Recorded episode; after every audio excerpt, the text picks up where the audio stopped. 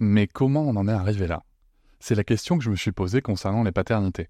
Pour y répondre, je vous propose de découvrir la BD Papa Sapiens, qui raconte l'histoire des pères à travers les âges avec humour et les chouettes dessins de Sévanie.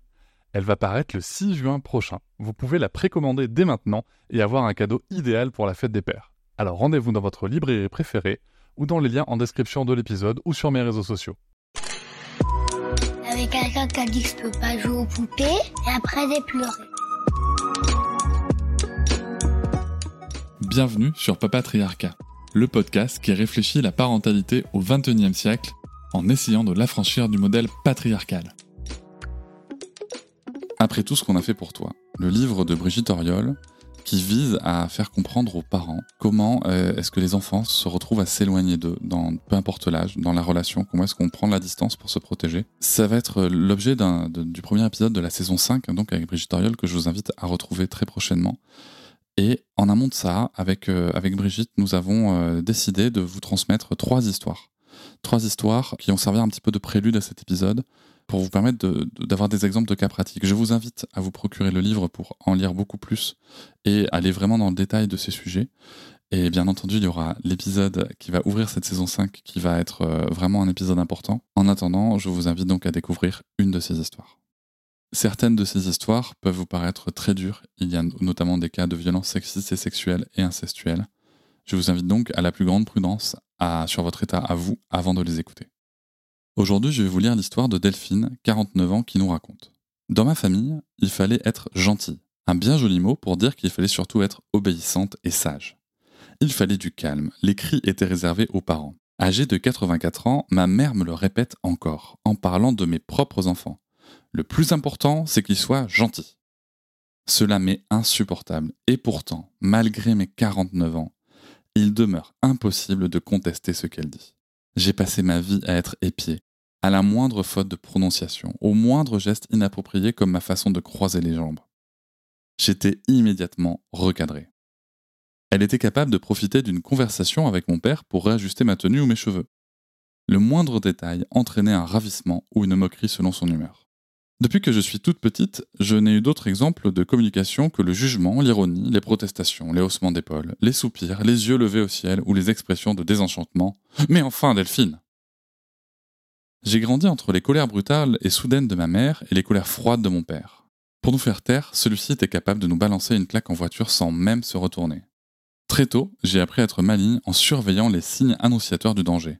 Je faisais en sorte de ne pas me tenir au mauvais endroit au mauvais moment. J'étais devenue experte dans l'identification des énervements de ma mère, juste en scrutant son visage. Au moindre regard, au moindre souffle, je savais parfaitement s'il s'agissait d'une conciliation ou d'une menace. J'ai surtout appris à me taire pour ne pas contredire mes parents. Je m'appliquais à ne rien réclamer, cherchant à leur rendre la vie facile, et surtout à ne pas me faire gronder ou moquer. Ma plus grande hantise était de leur faire honte. Je devais avoir 5 ou 6 ans quand ma mère s'est levée de table brusquement pour hurler sur ma sœur de 3 ans mon aîné. Il y a des limites, tu entends Des limites à ne pas dépasser. Pétrifié, j'essayais de donner du sens à ce vocable que je ne connaissais pas et qui était de toute évidence porteur d'un mauvais présage si je dépassais à mon tour. Tout ce que je ne comprenais pas était source d'une grande angoisse pour moi, parce que mes parents pouvaient s'en servir pour me fustiger sur place. D'aussi loin que je me souvienne, j'admirais ma grande sœur, je convoitais ses qualités. Elle comprenait les blagues avant moi et gagnait aux jeux de société. Mes parents s'émerveillaient de sa réussite, de son écriture aux lettres bien formée, de ses dessins minutieux, du temps qu'elle passait à lire. Elle s'attirait toute l'admiration de mes parents. Elle gagnait chaque année le livre du gouverneur, celui qui est récompensé le premier de la classe du temps où nous fréquentions l'école française de Buenos Aires en Amérique du Sud. Elle jouait du violon. Mes parents aimaient ça. J'ai voulu en faire également, mais j'étais moins doué qu'elle. Je cherchais ce qui pourrait les rendre fiers de moi, et ce qui pourrait augmenter leur estime, afin qu'ils posent sur moi un regard semblable à celui destiné à ma sœur. Je devais devenir meilleur pour mériter cet amour.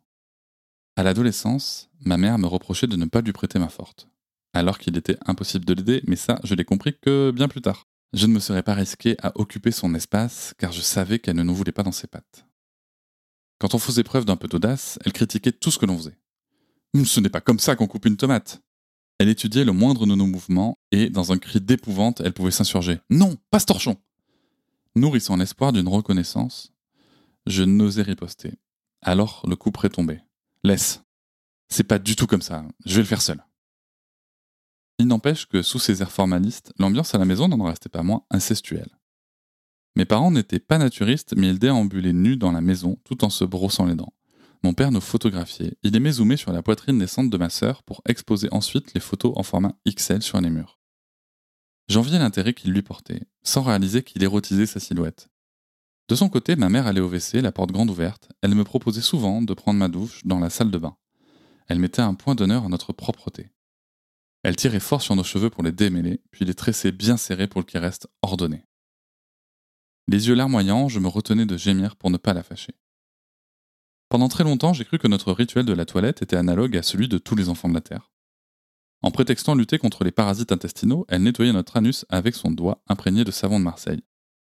Jusqu'à la période du lycée, nous nous laissions faire sans qu'il ne nous vienne à l'esprit de nous y opposer, ni même de nous laver seuls. Le soleil en Amérique du Sud peut être redoutable, si on n'y prend pas garde. Malgré nos précautions, ma sœur et moi sommes rentrés, un jour, rouges et crevisses à la maison. Après nous avoir badigeonné de la tête aux pieds de crème apaisante, notre mère nous a laissés entièrement nus sur le canapé du salon durant toute la journée, à la vue de tous ceux qui traversaient la salle de séjour. Nous étions tellement obéissantes que nous approuvions les ordres sans même sourciller. Des années après, mon frère m'avouera qu'il fut terriblement choqué de voir ainsi ses deux sœurs dénudées. Aujourd'hui, je dois encore apprivoiser la nudité. Je me sens en danger chez moi quand je suis nu, même si la porte est verrouillée. Si une amie se dévait près de moi, je baisse brutalement les yeux et reste très tendu. Ma mère aimait nous regarder en tenue d'Ève. Elle s'amusait à tirer sur mes vêtements pour voir mon soutien-gorge, et elle a continué ce petit jeu jusqu'à peu. Quand je m'autorisais une protestation, j'étais accusé de manquer d'humour. Aujourd'hui, j'interprète les agissements des autres comme des intentions sexuelles avec la volonté de me piéger, alors que souvent il n'en est rien. Plus tard, à 29 ans, je suis très heureuse d'attendre mon premier enfant. Quand je l'annonce à ma mère, cet instant de bonheur s'éclipse aussitôt derrière ses yeux tournés vers le ciel. Dans un soupir là, elle rajoute Oh, Delphine. Puis rien. Mais qu'y a-t-il, maman? Tu t'inquiètes? Comme réponse, seulement un silence qui me stresse. J'ose une question. C'est pour l'argent que tu te fais du souci, maman? Mais non Mais, mais enfin, Delphine, mais un enfant J'avais honte de l'ennuyer. Je n'avais pas mesuré les conséquences de mon annonce et me sentais ingrate de lui causer tant d'autres tracas. La confusion était à son comble. J'ai grandi avec le sentiment, puis la certitude, que je n'étais pas doué pour grand-chose et que j'avais surtout le talent de tout gâcher. Il me semblait que mes parents s'étaient sacrifiés pour tout me donner et que je détruisais tout, Fille ingrate. Lors d'un de leurs passages chez moi, ma fille âgée de 4 ans s'est mise en colère, comme n'importe quel enfant de cet âge-là. Mon père s'est insurgé sur le champ. Il faut la mettre sous la douche froide. J'ai bondi pour protéger ma fille. Ma mère a soutenu son mari en me disant Eh oui, je sais que ton père est comme ça. Je ne me souviens pas avoir subi le même régime, mais cette spontanéité me laisse croire que la méthode ne m'a pas été épargnée. C'était sûr, je ne laisserai jamais garder mes enfants. Mes parents nous ont maintenus piégés dans une ambiance de danger permanent. Ceux qui devaient nous protéger et nous rassurer étaient des bombes toujours prêtes à exploser. J'ai eu beau avoir trois enfants et une profession stable, ils n'avaient de cesse de me culpabiliser par des remarques cinglantes. Selon eux, j'étais censée être heureuse, arrêter de tout compliquer, et surtout d'être trop sensible. En fait, je leur faisais honte. Ils passaient leur temps à me donner des conseils que je ne demandais pas. Ils prenaient plaisir à vanter les exploits des enfants de leur entourage qui réussissaient leur vie en me disant que je devais viser plus haut. Mon diplôme d'expert comptable ne leur suffisait probablement pas. La quête a été incessante jusqu'à ce que je réalise, et ce au prix d'un burn-out suivi d'une dépression, que je ne serais jamais à la hauteur. Je n'étais plus qu'une loque. J'étais perpétuellement perturbé par ces ingérences qui m'entraînaient systématiquement dans des questionnements infernaux relatifs à ma conformité. Suis-je ridicule Trop habillée Trop féminine Pas assez Trop sombre Trop colorée au moindre doute chez mon interlocuteur, je me figeais et mon esprit se laissait alors envahir par une succession d'interprétations se bousculant dans ma tête pendant des jours ou des semaines, sans que je puisse les stopper. Tenace, cette peur me suivait partout, y compris dans ma relation avec mes enfants. Je repassais mes conversations en revue, vérifiant si mon attitude avec eux avait été appropriée. Je m'épuisais à chercher le piège ou à dépister leurs sous-entendus imaginaires qui me rappelaient sans cesse que quoi que je fasse, je n'échapperais pas à cette remarque. Cela entraînait une réaction défensive et engendrait le conflit, l'horreur. Anticiper les réactions était devenu ma première occupation, d'abord dans mes relations aux autres, mais aussi dans ma vie professionnelle. Cela accaparait toute mon énergie. Rédiger un simple SMS torturait mon esprit car il fallait qu'il soit parfait. Je sais aujourd'hui que tous mes efforts pour prévenir le danger sont le résultat de ce conditionnement d'enfant qui me tenaille encore. La peur me poussait à m'adapter à la personne en face de moi. Il m'était difficile de vivre mes relations librement, avec spontanéité. Je cherchais plutôt à deviner l'autre, ses intentions, ses attentes pour m'y adapter et le satisfaire. Je me critiquais durement, après chaque prise de parole. Oh, tu es nul. Non mais pour qui tu te prends? Tu as fait ton intéressante là. Tu es égocentrique. Tu ricanes bêtement. Tu ne sais pas répondre franchement. Là, tu n'as pas alimenté la discussion parce que tu craignais d'être en défaut. Toujours des reproches. Il m'arrive encore de me sentir en grande insécurité avec les autres. Je me surprends à chercher du regard une personne bienveillante et je vais accentuer mon sourire pour celle ou ceux qui m'impressionnent. Je peux vite baisser les yeux devant un bel homme parce qu'il m'intimide. Bref, j'avais peur tout le temps, que ce soit pour poser une question ou prendre position. Si on me faisait un compliment, j'étais sur mes gardes et je cherchais à le déjouer en le minimisant. Malgré l'enfer que je vivais en présence de mes parents, je n'osais pas décliner les invitations des fêtes de Noël et des vacances d'été. Là-bas, je m'asseyais sagement, je me tenais à leur disposition pour leur faire plaisir. Je me sentais comme coincé. J'essayais de deviner leurs attentes, de surprendre le moment où je pouvais leur rendre service sans gêner. Je pouvais aussi faire la conversation en faisant très attention à ne pas paraître stupide ou plaignarde. Je jouais le rôle d'une femme heureuse et bien élevée, mais qui n'était rien d'autre qu'une petite fille apeurée devant ses parents. Les repas étaient ma hantise. On ne savait jamais à quelle heure on mangerait. Ma mère ne tenait pas compte de la faim des enfants et personne n'ose intervenir sous peine d'être directement culpabilisé. Elle refusait qu'on entre dans sa cuisine et n'hésitait pas à nous faire entendre qu'elle souffrait de la tâche. Elle nous rendait spectateurs de sa torture et finissait la plupart du temps par partir, s'allonger, épuisée, pleurant de douleur en nous disant oh, C'est prêt, mangez sans moi. Il n'était pas rare de commencer le repas à 15 heures et je devais veiller à ce que mes enfants se tiennent correctement pour éviter les remarques blessantes. Discrètement, je leur faisais signe de rajuster leur position sur la chaise ou qu'ils proposent leur aide. Bref, elle nous montrait qu'elle se sacrifiait pour nous, nous qui ne levions pas le petit doigt pour elle. Je passais ainsi mes vacances de Noël et d'été sous l'emprise totale de cette famille, telle une poupée de chiffon impatiente de repartir chez elle, tout en pensant qu'il était normal de prendre sur soi. Il m'aura fallu attendre 45 ans pour ouvrir les yeux et découvrir que j'avais passé toutes ces années sous la coupe d'individus qui avaient manipulé mon esprit, perturbé mes compétences sociales et détruit ma confiance en moi et en les autres. Non, mes parents n'étaient pas ces personnes chaleureuses et bienveillantes que je m'étais inventées. Non, ils ne m'entouraient pas d'affection, ni ne me soutenaient comme je le pensais. C'était tout le contraire. Lors de ma première séance de thérapie, je me suis surprise à dire je voudrais savoir ce qui pourrait rendre heureux mes parents. Plus j'osais voir et sentir ce que j'avais vécu, plus j'osais prendre de la distance avec eux. Mais la culpabilité me rattrapait au tournant pour me rappeler la fille ingrate que j'étais.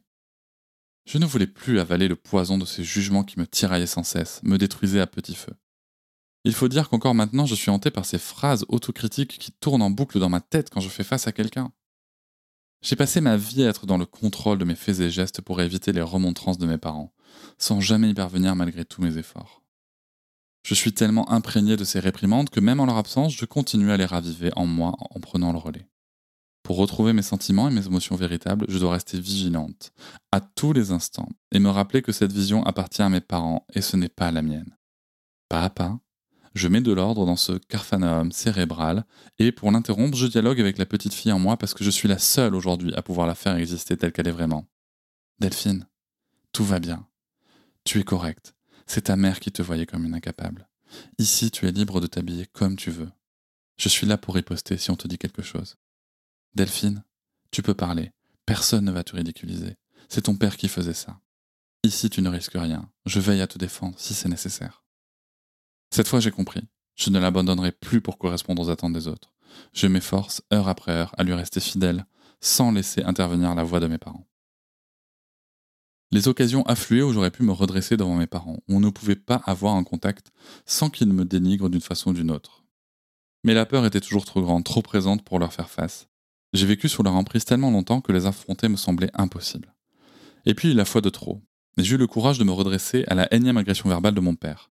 Certes, je tremblais de tous mes membres, mais je suis resté debout, malgré les pleurs théâtraux de ma mère et la condescendance de mon père, m'accusant de dire n'importe quoi.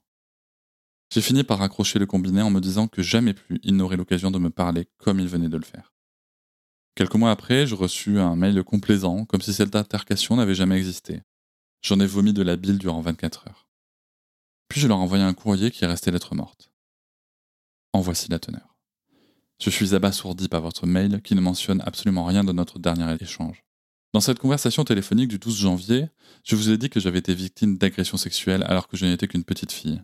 Cet événement a eu de graves conséquences sur ma vie jusqu'à aujourd'hui et la seule chose que vous m'avez répondu, c'est que cette situation concerne ma vie privée et intime. Votre seule préoccupation est réservée aux criminels auteurs d'agression sexuelle. Et oui, papa, ce sont tes mots, je cite. Ces femmes qui se seraient soi-disant faites agresser, étant jeunes et portent plainte des années après au mépris des conséquences que cela pourrait avoir sur l'homme en question. On détruit un enfant à vie par un tel crime, et en l'occurrence il s'agit de votre propre fille. Et la seule chose qui vous importe est l'impact que cela peut avoir sur mes agresseurs. Au vu de votre réaction, il était certainement plus arrangeant pour vous d'étouffer ma parole que de m'aider à me libérer de mes tourments. Ce dernier contact téléphonique et votre dernière visite chez moi me confirment ce que j'ai toujours ressenti au plus profond de moi, mais que je n'osais pas m'avouer.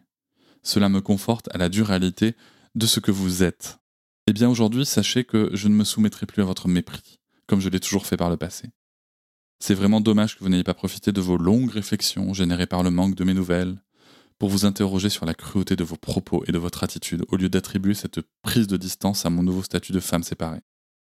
Vouloir faire l'impasse sur ce qui s'est passé risque de prolonger longtemps cette absence de mes contacts. Signé Delphine. Aujourd'hui, il arrive très rarement de m'adresser un texto qui reste très respectueux et auquel je peux répondre avec la plus simple expression, sans jamais trahir mes sentiments. À ce jour, cet amour que je pensais avoir pour eux se métamorphose en une réalité que je n'osais pas m'avouer. J'ai longtemps nié qui ils étaient pour cacher le désert affectif dans lequel j'ai vécu. J'ai toujours un peu peur d'éprouver des émotions désagréables à leur égard. Et dans mon quotidien, je m'efforce de ne plus me soumettre à la loi du plus fort et à me délivrer des illusions pour cesser de me détruire. Voici ensuite les mots de Brigitte concernant cette histoire. La peur infantile de nos parents peut nous hanter toute la vie si nous la nions, par crainte de nous y confronter. Réprimer nos émotions et nos vrais sentiments nous a sauvé la vie le temps d'une cohabitation avec eux et notre cerveau s'est ainsi programmé.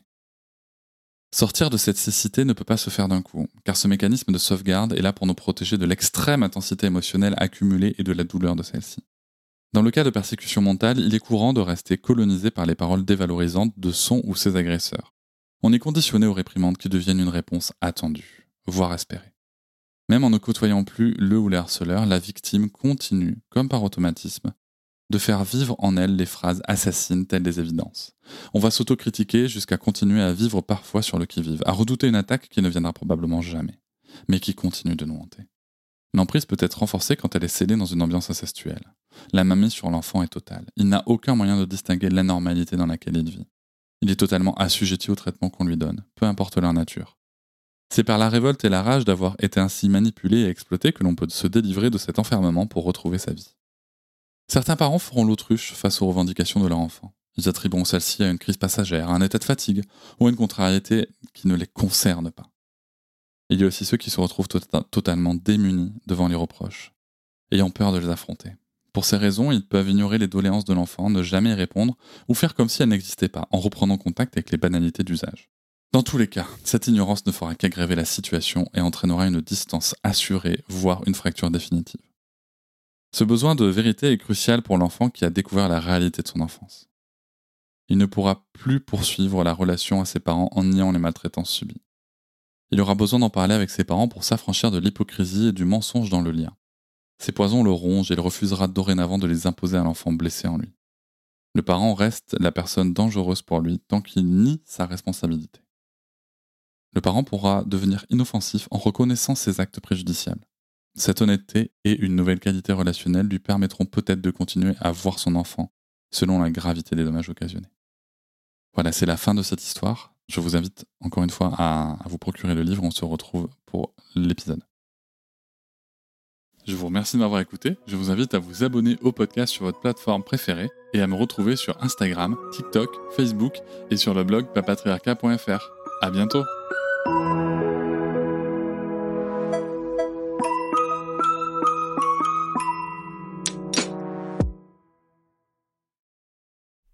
Hop, c'est encore moins. Si tu veux soutenir le podcast, tu peux aussi t'abonner à Papatriarca Plus et découvrir chaque semaine un épisode bonus en plus des 60 déjà disponibles. À découvrir sur tes applis de podcast comme Pocketcast, Castbox ou encore Apple Podcast. À très vite.